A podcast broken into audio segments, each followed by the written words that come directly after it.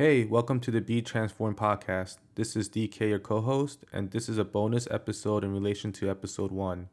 Adam is going to unpack Isaiah 6 and talk about why and how God's presence and his heavenly perspective is vital to start a real change process. You want to start, DK, with Isaiah 6? Sure, Adam. So this is Isaiah 6 at the top. In the year that King Uzziah died, I saw the Lord sitting on a throne, high and lifted up, and the train of his robe filled the temple. Above, above it stood a seraphim. Each one had six wings. With two he covered his face, with two he covered his feet, and with two he flew. And one cried to another and said, Holy, holy, holy is the Lord of hosts. The whole world is full of his glory. And the posts of the door were shaken by the voice of him who cried out, and the house was filled with smoke. So I said, Woe is me, for I am undone, because I am a man of unclean lips, and I dwell in the midst of a people of unclean lips. For my eyes have seen the King and the Lord of hosts. Then one of the seraphim flew to me, having in his hand a live coal, which he had taken with the tongs from the altar. And he touched my mouth with it, and said, Behold, this has touched your lips, your iniquity is taken away, and your sin purged. Also I heard the voice of the Lord saying, Whom shall I send, and who will go for us? Then I said, Here I am, send me. Awesome. So Isaiah is encountering the Lord. Isaiah is having a God encounter. And that is the one of the ways that that is one of the predominant ways that we change and we are transformed. We have a God encounter. And so this is in the year King Uzziah died. So there's no king on the throne, and God shows the prophet Isaiah that he is a king on a throne. And so this is very, very important because God initiates change and transformation in our life by showing us a revelation of himself. And God wants to be to us the very thing that we are lacking in this life. So if you're sick, God wants to be your healer. If right now you're struggling financially, God wants to be your provider. If you're feeling, man, like I really need help, God wants to be your counselor. So wherever you find yourself, whatever you're going through, God wants to speak directly to you where you're at. So God reveals himself to Isaiah as a king who is seated on the throne. And so the angels in the realm of God are crying out, Holy, holy, holy. The whole earth is full of his glory. And so now this is important because what's happening here is that Isaiah is receiving heaven's perspective. So first you see God, you, you encounter the holiness of God. God is uptight, he's God is not uptight, he's holy. God reveals himself as what the nation of Israel is lacking a king on a throne. They don't have a king on a throne. He is a king on the throne. So then the angels are declaring, Holy, holy, holy. So the attention is put on God. And then the intention, uh, what is what is comes forth next is heaven's perspective. The whole earth is full of his glory. Even though you're in a situation that is not, it doesn't feel like it's glorious. It doesn't feel like it's full of glory. Although you may be in lack because someone just died, you may feel, you know, the vacuum of not having a king. I am a king on a throne and the earth is full of my glory. So this is important. When we encounter God, we get heaven's perspective on our situation. And God wants to be to us the very thing that we're lacking. This is how God initiates change and transformation in our life he shows us that He is the thing that we're lacking. And we have an encounter not only with Him, not only with His holiness, but with His perspective on our situation.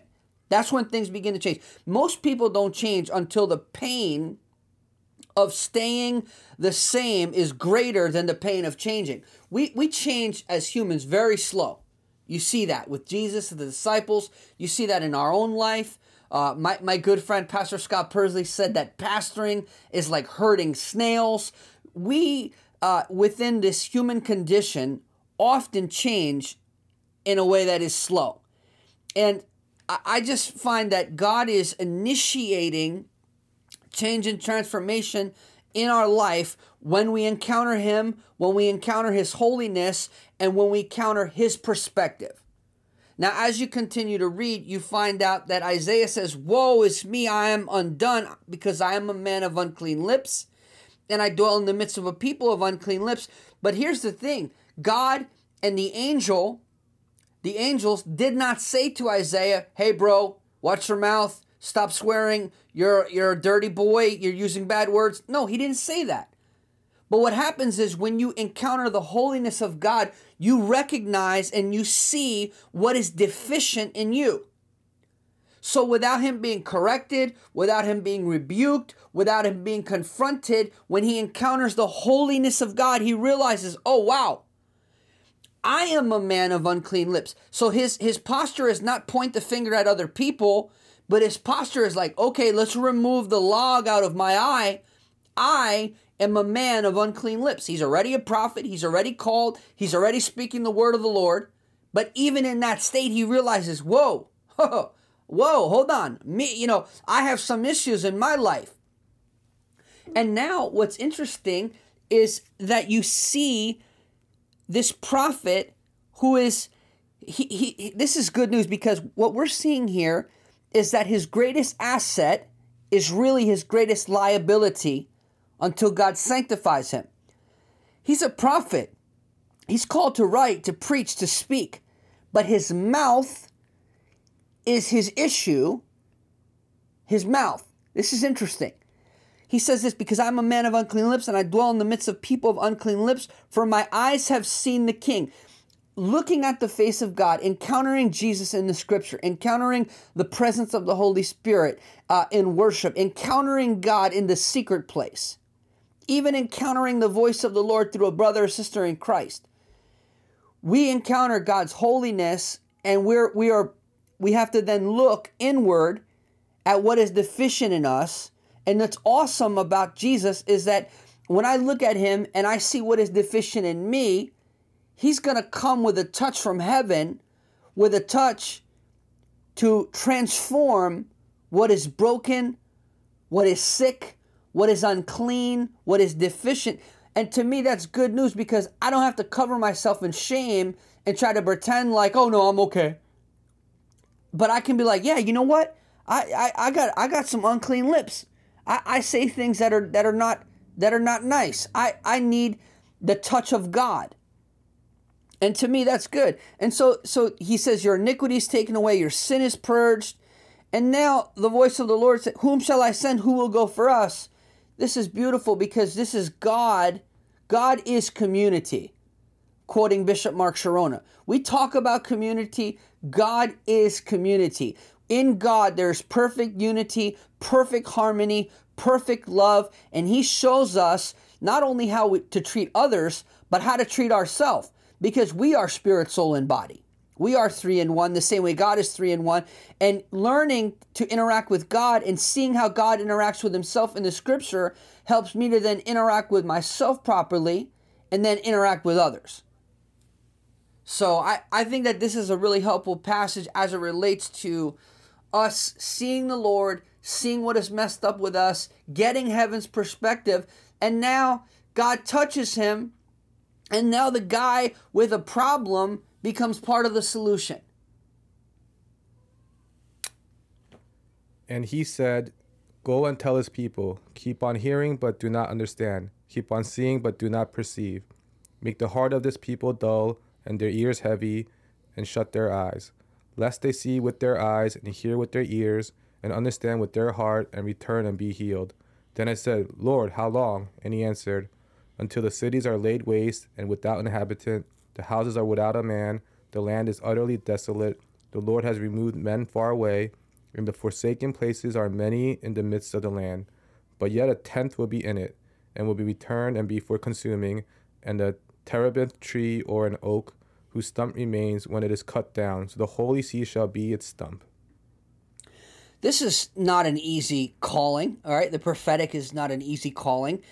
So God is saying, who, who shall I send? Who, who will be our representative? Who will be our voice in the earth? And so I can't be, and you can't be, and we can't be the voice of God in the earth until we have dealt with our own issues, right? It doesn't mean we Mm-hmm. ever arrive and we're perfect, but if we don't have the courage to deal with our own issues, we can't be the representatives of the Lord in the earth effectively.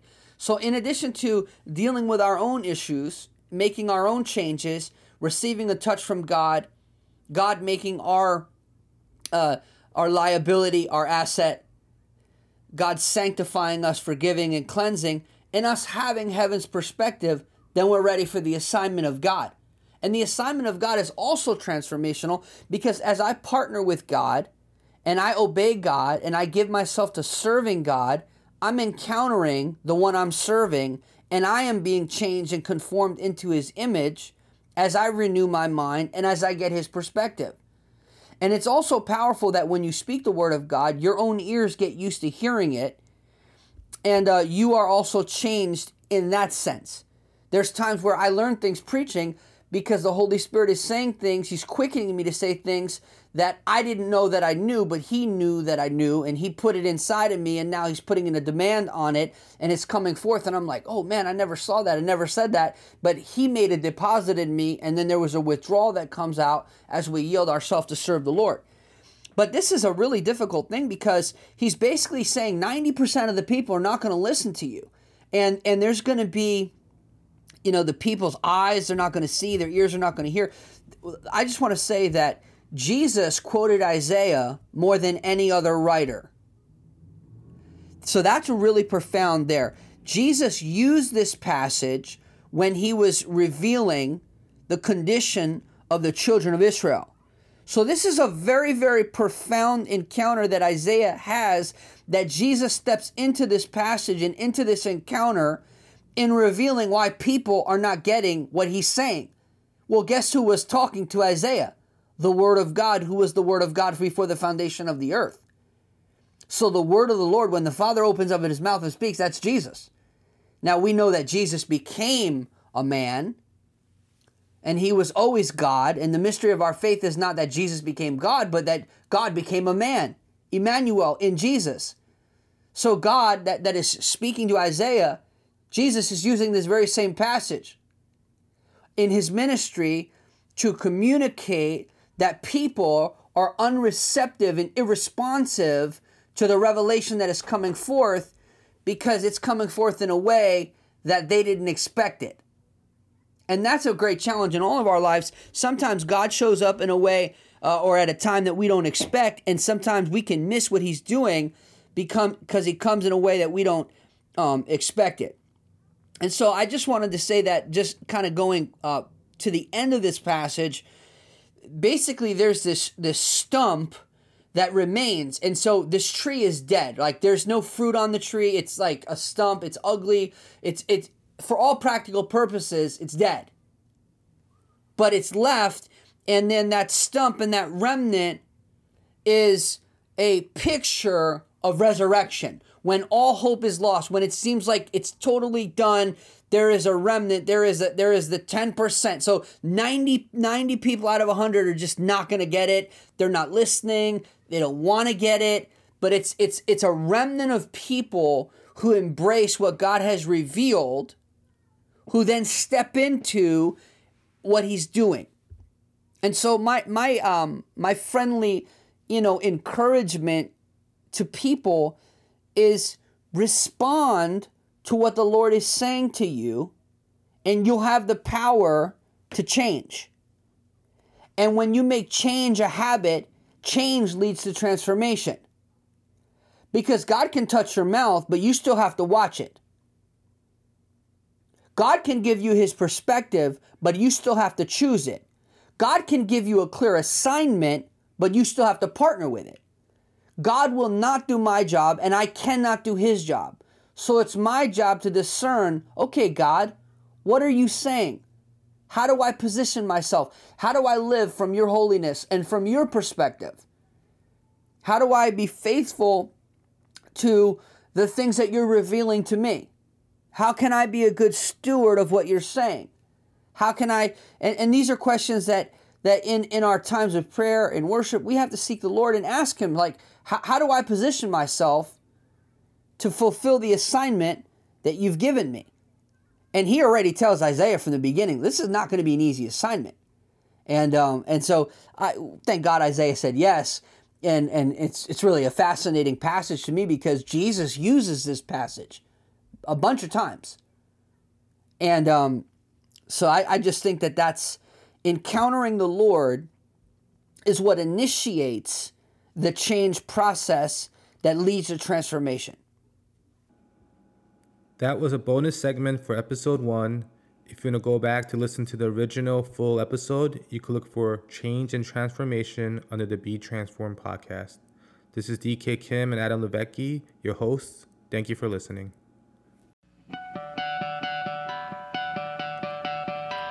Adam LiVecchi here. On behalf of DK Kim and I, we want to thank you for listening to the Be Transformed podcast. If you have found this helpful, please subscribe, share, and review the podcast. Thanks again for listening to Be Transformed.